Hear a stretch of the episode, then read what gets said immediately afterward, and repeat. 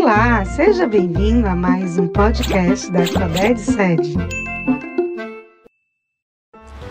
Olá a todos os estudantes com sede de História. Eu sou o professor de História Tomás Caetano e será um prazer partilhar desse podcast com vocês, com uma aula sobre a Revolução Chinesa de 1949.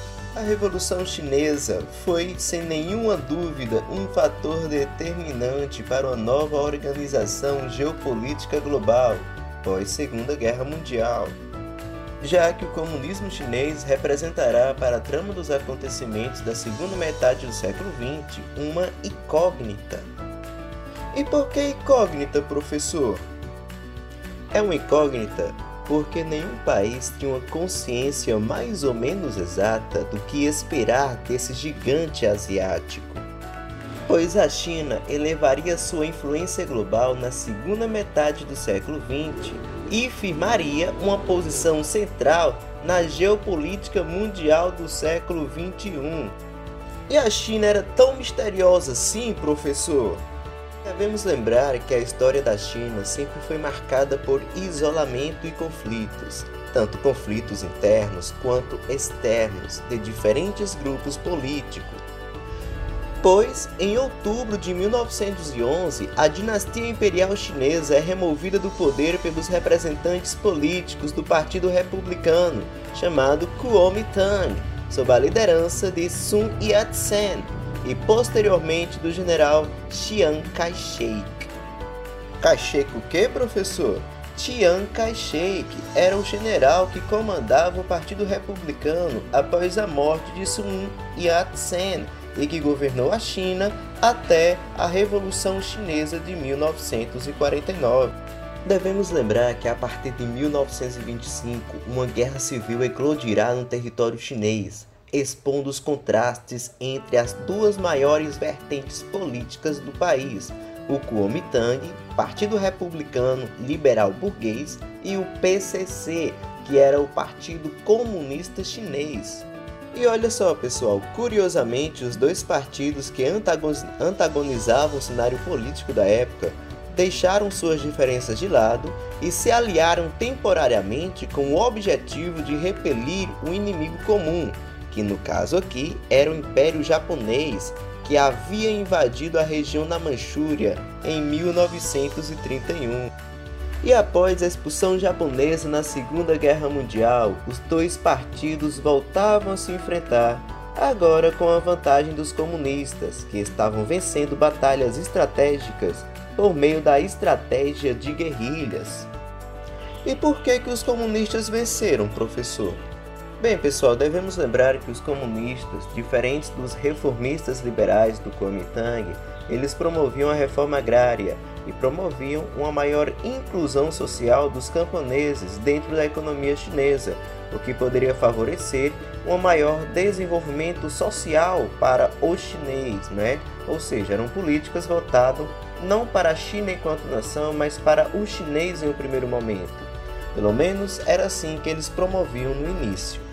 Em 1949 teremos a derrubada do governo de Chiang Kai-shek, que foge para a ilha de Formosa ou ilha de Taiwan, onde a mesma seria declarada como província rebelde pelos comunistas da China continental.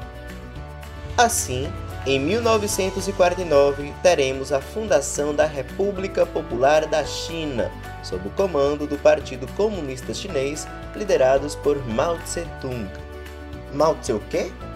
Mao Tse-tung era o líder comunista do Partido Comunista Chinês, que conseguiram vencer o Kuomintang por meio de estratégias de guerrilha, promovendo a integração dos camponeses em suas brigadas militares. Olha, pessoal, alguns fatores explicam melhor os acontecimentos que culminaram com o processo revolucionário chinês, como por exemplo, o caso da pobreza endêmica e ultrajante concentração de renda que atingia de forma mais desfavorável os camponeses. Temos também uma forte influência dos chefes locais que impediam uma maior liberdade política e econômica ao camponês e os diversos conflitos que paralisavam o desenvolvimento da China.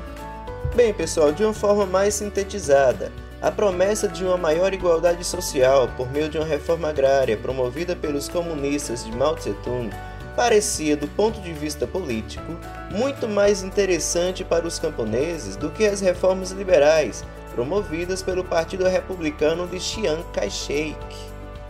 Com a ascensão do Partido Comunista Chinês ao poder político, compreenderemos uma atuação política inicialmente em conformidade com o socialismo soviético, pelo menos durante o governo de stalinista.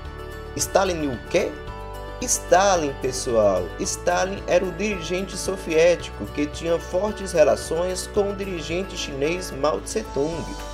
Porém, pessoal, a partir da morte de Joseph Stalin, as relações começariam a degradar-se cada vez mais devido a divergências ideológicas das duas repúblicas socialistas. Podemos dizer que a China pós-revolucionária promovia sim uma fase de maior participação do Estado na vida econômica e social do cidadão, reorganizando o sistema produtivo e direcionando planejamentos estratégicos à nação, como por exemplo a abolição dos direitos feudais e o não reconhecimento de acordos internacionais considerados prejudiciais à China. Temos também outras reformas, como por exemplo, homens e mulheres passam a ser iguais diante da lei, a proibição da poligamia, da venda de mulheres e do hábito da deformação dos pés femininos, do tráfico de pessoas e do trabalho escravo. A educação básica agora se tornaria obrigatória a todos. E temos também a reorganização da economia chinesa sob as regras comunistas, como por exemplo a reforma agrária, a formação de grandes cooperativas e a nacionalização das poucas fábricas existentes nas cidades chinesas. Bem, pessoal, e o que esperar da China comunista?